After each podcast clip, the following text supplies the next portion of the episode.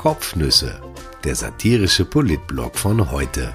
Geschrieben von Christian Nusser, gelesen von Christian Sinemus. Heute ist der sechsundzwanzigster Mai zweitausendzwanzig.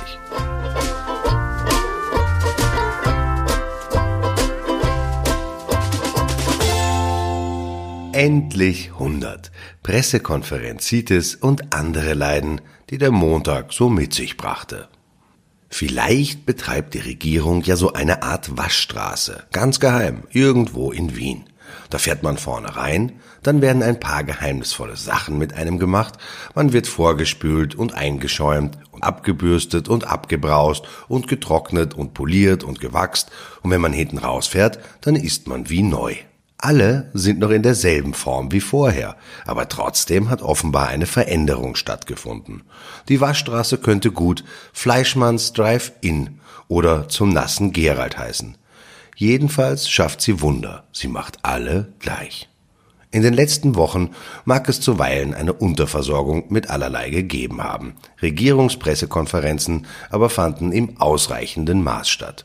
Zumindest ist mir nicht bekannt, dass es Anrufe bei der Corona-Hotline gegeben hätte, in denen sich Österreicher über einen diesbezüglichen Mangel beklagt hätten. Dieser Tage übersteigt die Anzahl der Regierungspressekonferenzen zur Corona-Krise die Zahl hundert. Allein Sebastian Kurz soll an sechsundachtzig beteiligt gewesen sein. Die Veranstaltungen bisher waren allesamt nach einem Baukastensystem aufgebaut. Es wurden die immer gleichen Sätze mit einem jeweils aktuellen Thema kombiniert. Einzelne Bausteine wurden mit der Zeit weggeschmissen, frische kamen hinzu. Neue Normalität, Reproduktionsziffer, Eigenverantwortung, Hochfahren, Lockdown, Shutdown, Lockerung, Containment, die sparsamen vier, im Fleischmanns Drive-In oder zum nassen Gerald war man immer sehr kreativ.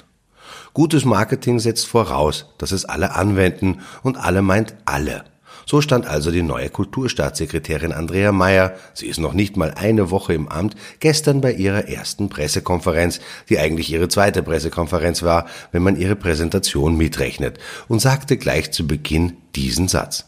Wir waren bei den Maßnahmen gegen die Corona-Krise unter den ersten in Europa und sind es auch jetzt bei der Rücknahme der restriktiven Maßnahmen, und das ist sehr, sehr gut. Es ist natürlich sehr, sehr gut, bei den ersten dabei zu sein, aber auch der Kanzler, der Vizekanzler, der Gesundheitsminister, der Innenminister, die Wirtschaftsministerin, die offenkundig alle durch dieselbe Waschstraße gegangen waren, hatten schon erwähnt, dass wir unter den ersten in Europa sein würden und dass dies sehr, sehr gut sei. Und weil wir so brav waren, wurde uns jedes Mal danach etwas gegönnt. Ein kleines Toblerone-Stück mehr Freiheit meistens. Wir sollten es nur nicht zu gierig hinunterschlucken, sonst müssten wir es wieder ausspucken.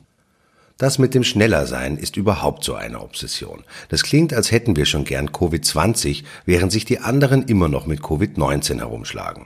Ich warte darauf, dass Dompfarrer Toni Faber einmal bei einer Regierungspressekonferenz auftaucht und voller Begeisterung sagt, wir waren viel schneller dran als alle Kirchen in Europa, und das ist sehr, sehr gut. Wir waren mit unserem Vater unser schon fertig, da standen die anderen noch vor der Entscheidung, welcher Religion sie überhaupt näher treten sollten. Es ist ein Kreuz. Aber ich wollte zu Beginn eigentlich etwas anderes erzählen und nicht gleich mit der Bühnentür ins Haus fallen. Als ich noch ein kleines Licht beim Kurier war, ohne dort jemals ein großes Licht geworden zu sein, jedenfalls zu Beginn der neunziger Jahre, stand ich eines Tages vor dem Eingangstor des Redaktionsgebäudes, das damals noch in der Seidengasse in Wien-Neubau lag. Hans Rauscher, heute beim Standard, damals stellvertretender Chefredakteur, trat vor die Tür und in der Sekunde setzte ein Wolkenbruch ein. Er entfaltete seinen Schirm, blickte missmutig Richtung Himmel und sagte, für des Homs a Göt. Das war natürlich satirisch gemeint, also zumindest vermute ich das, aber so etwas wie die Vorstufe zu Alfred Gusenbauer. Der damalige Kanzler der SPÖ reiste zweitausendacht zu einer Parteiveranstaltung nach Donauwitz in die Steiermark.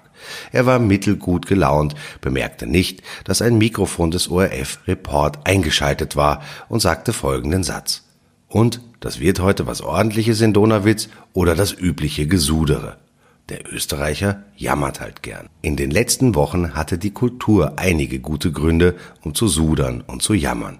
Es gab ja K-Geld und auch wenig Liebe der Regierung, und die Kulturschaffenden redeten aneinander vorbei. Ein Besuch in Fleischmanns Drive-In oder zum nassen Gerald hätte vielleicht geholfen, aber daran dachte keiner. Jetzt aber ist Hilfe da, und die gab es gestern gleich doppelt, weil etwas dazu kam, gleichzeitig etwas fehlte. Werner Kogler hat offenbar keine Lust mehr auf die Kultur. Das Amt als Minister hat er zwar immer noch inne, aber gestern stand Gesundheitsminister Rudolf Anschober neben Andrea Mayer, und es wurde wieder etwas hochgefahren, um Erster in Europa zu sein, weil das ist sehr, sehr gut, wie wir wissen. Anschober und Mayer pfiffen auf die Plexiglas-Show und blieben im Gesundheitsministerium, um mit den Lockerungen für den Kulturbereich hochzufahren. Das geht jetzt richtig zackig. Schon ab Freitag sind Indoor-Events mit bis zu hundert Personen erlaubt. Sebastian Kurz kann also wieder ins Kleinwalsertal fahren. Wenn es regnet, können alle gefahrlos reingehen. Ab ersten Juli sind zweihundertfünfzig Personen erlaubt, das gesamte Publikum von sechs Heimspielen von Amira Wacker also. Auch die Kinos öffnen. Ab ersten August sind mit Genehmigung tausend Gäste möglich. Outdoor ist sogar mehr drin. Aber ich glaube, es wird sich gerade nicht ausgehen, dass die Wiener Roten im September, also unmittelbar vor der Wahl, ihr Donauinselfest veranstalten können. Das ist freilich natürlich nur eine Vermutung. Zu viel Eigenverantwortung darf man dem Virus auch nicht zugestehen. In den Zuschauerräumen von Theatern werden in den nächsten Monaten Träume wahr. Endlich kann man die Füße auf den Vordersessel legen, ohne dass Spießbürger das anmaßend finden. Man kann sich auf zwei Sesseln breit machen, den Nachbarsessel als Ablagefläche für Popcorn und Cola nutzen, denn wir gehen nie mehr alleine fort. Der Babyelefant ist immer mit. Der ein Meter Abstand gilt auch im Theater. Wo er nicht möglich ist, müssen die Sitzplätze daneben frei bleiben. Geht auch das nicht, dann gilt eine Schutzmaskenpflicht während der gesamten Vorstellung, was den Genuss, die Beine auf dem Vordersessel ablegen zu können, wieder etwas zunichte macht. Es ist allerdings auch so, wenn man mit der Familie unterwegs ist, dann gelten keinerlei Abstandsregeln. Der Einlass zu Kulturveranstaltungen könnte sich also etwas mühsam gestalten, wenn alle ihre Meldezettel, Heiratsurkunden, Geburtsurkunden und Mutter-Kind-Pässe herzeigen müssen. Wenn sie es dann ins Innere geschafft haben, dann dürfen sie dort Stoß an Stoß sitzen, was wiederum für das Theater super ist, weil es mehr Tickets verkaufen kann. Es könnte also sein, dass es in Wien, aber auch anderswo in Österreich demnächst zur spontanen Gründung von Großfamilien kommt. Die Mitglieder müssen nur darauf aufpassen, dass die Regierung sie nicht bei der Kinderbeihilfe schnalzt. Es gab da irgendwelche diesbezüglichen Pläne. Zu viert kann man übrigens auch unmittelbar nebeneinander sitzen, wenn man sich kennt. Fragen Sie mich bitte nicht, wie man das nachweisen muss. Wenn Sie noch näher zusammenrücken wollen, dann sollten Sie ein Instrument lernen oder aufs Reinhard-Seminar gehen. Weil Sie auf der Bühne und im Orchestergraben Abstände schwer regeln lassen, hat die Regierung gleich ganz darauf verzichtet, das regeln zu wollen, sondern sie holte sich Rat in der Waschstraße, und heraus kam wieder einmal der Appell an die Eigenverantwortung. Statt einem Babyelefanten Abstand voneinander zu halten, kann man eng stehen wie die Ölsardinen. Ob sich Schauspieler auf der Bühne abschmusen oder sich aus zwei Meter Entfernung Kusshändchen zuwerfen, bleibt ihnen überlassen. Man wird eventuell demnächst ein paar Klassiker in ganz neuen Interpretationen sehen. Die Kulturszene atmet auf, aber es ist mehr ein Schnappen nach Luft.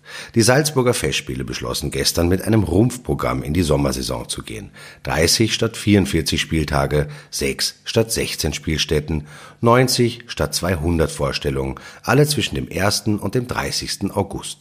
hundertachtzigtausend Tickets, die vor dem Shutdown verkauft wurden, sind ungültig. Das Burgtheater gab gestern die Pläne für die nächste Spielsaison ab Herbst bekannt. Direktor Martin Kušej, der zur Pressekonferenz mit einem kreativen Plexiglas-Mundschutz erschien, hofft auf möglichst wenig Einschränkungen. Er will sofort mit den Proben beginnen, in kleinen Einheiten, wie beim Fußball. Auch der ist ja stets von Hoffnung geprägt. Hoffnung kann aber auch trügerisch sein. Die Lufthansa-Tochter Eurowings flog am vergangenen Samstag mit einem Airbus dreihundertzwanzig nach Sardinien, das erste Mal seit Ausbruch der Corona-Krise. Die Maschine aus Düsseldorf konnte allerdings in Olbia nicht landen, weil der Flughafen wegen der strengen Quarantänebestimmungen der Italiener noch bis zum vierundzwanzigsten Juni gesperrt ist. Eurowings hatte sich offenbar um einen Monat verschaut. Der Airbus musste nach Düsseldorf zurückkehren, sich bei den Passagieren entschuldigen und sie umbuchen. Der diesbezügliche Aufwand blieb gering, denn es waren nur zwei Fluggäste an Bord. Auch ich habe mich gestern ordentlich verflogen. Am frühen Nachmittag tauchte auf dem offiziellen Twitter-Account des designierten Staatsoperndirektors Bogdan Roscic eine bittere Nachricht auf, und das gleich in drei Sprachen, auf Deutsch, Italienisch und Englisch. Placido Domingo sei gestorben.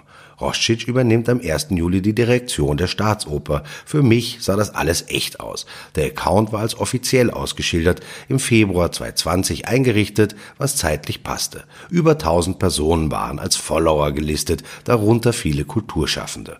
Vielleicht hätte mich stutzig machen sollen, dass erst in der Nacht auf Montag der erste Tweet abgesetzt worden war. Ich ließ mich reinlegen. Ich habe die Online-Redaktion auf den vermeintlichen Todesfall hingewiesen. Das war der nächste Blödsinn. Jedenfalls, nach zwanzig Minuten stellte sich heraus, dass es sich um einen Hoax handelte. Roscic reagierte, bei dem zitierten Account handelt es sich um einen Fake-Account, der weder mit mir noch mit der Wiener Staatsoper etwas zu tun hat. Dass über diesen Fake-Account derartig grausame und geschmacklose Nachrichten verbreitet werden, die Menschen weltweit betroffen machen, ist auf das Allerschärfste zu verurteilen. Wir werden unsererseits nun Schritte einleiten, um diesen Account blockieren bzw. löschen zu lassen. Das passierte am Nachmittag. Der Zugang verschwand. Ein italienischer Journalist soll dahinter stecken. Wozu, ist für mich nicht nachvollziehbar. Selbstverständlich haben wir die Falschmeldung umgehend korrigiert und uns entschuldigt. Trotzdem macht mich so etwas nachdenklich. Ich habe bei mir bis jetzt keine erhöhte Neigung festgestellt, auf Fake News, Fake Accounts, Verschwörungstheorien, Spins hineinzufallen. Trotzdem, es ist mir passiert. Ich muss noch vorsichtiger sein. Wir müssen noch vorsichtiger sein. Jedenfalls sollten Sie nicht alles glauben, was Sie lesen. Vor allem nicht, was in dieser Kolumne steht. Da muss ich dringend davor warnen. Ich werde jetzt einmal Dreivater Kurz beten und um Vergebung bitten. Ich hoffe, Ihr Dienstag wird wunderbarer als mein Montag. Die Corona-Matura geht mit Deutsch richtig los. Wer die Schule hinter sich hat, darf sich auf Bundesheer oder Zivildienst freuen. Seit gestern laufen die Stellungsuntersuchungen wieder. Verteidigungsministerin Claudia Tanner, die ich immer noch richtig schreibe, warf ein Auge darauf, wenn man das so sagen darf. Sie hatte gestern übrigens eine Körpertemperatur von fünfunddreißig Komma drei Grad, falls das jemanden interessiert. Das wurde gemessen, als sie die Stellungskommission in Wien besuchte. Weil wir eben über Eurowings geschmunzelt haben, diese Sorgen hätten die Mitarbeiterinnen und Mitarbeiter von Laudamotion gerne. Die Wien-Basis der Ryanair-Tochter soll geschlossen werden, außer die Belegschaft akzeptiert einen Knebelvertrag mit Grundgehältern, teils unter der Mindestsicherung. Die Gewerkschaft verweigert die Zustimmung zum neuen Kollektivvertrag. fünfzig von etwa sechshundert Betroffenen demonstrierten deshalb gestern in der Wiener Ö G B-Zentrale. Sie hielten Plakate hoch, bekräftigten auch unter diesen Bedingungen arbeiten zu wollen. Ich fürchte, das wird nicht der letzte Konflikt dieser Art sein. Aber vielleicht passiert ja ein Wunder und wir sind die Ersten in Europa, die diese Wirtschaftskrise überwinden. Und das wird sehr, sehr gut sein. Bis morgen in der Waschstraße.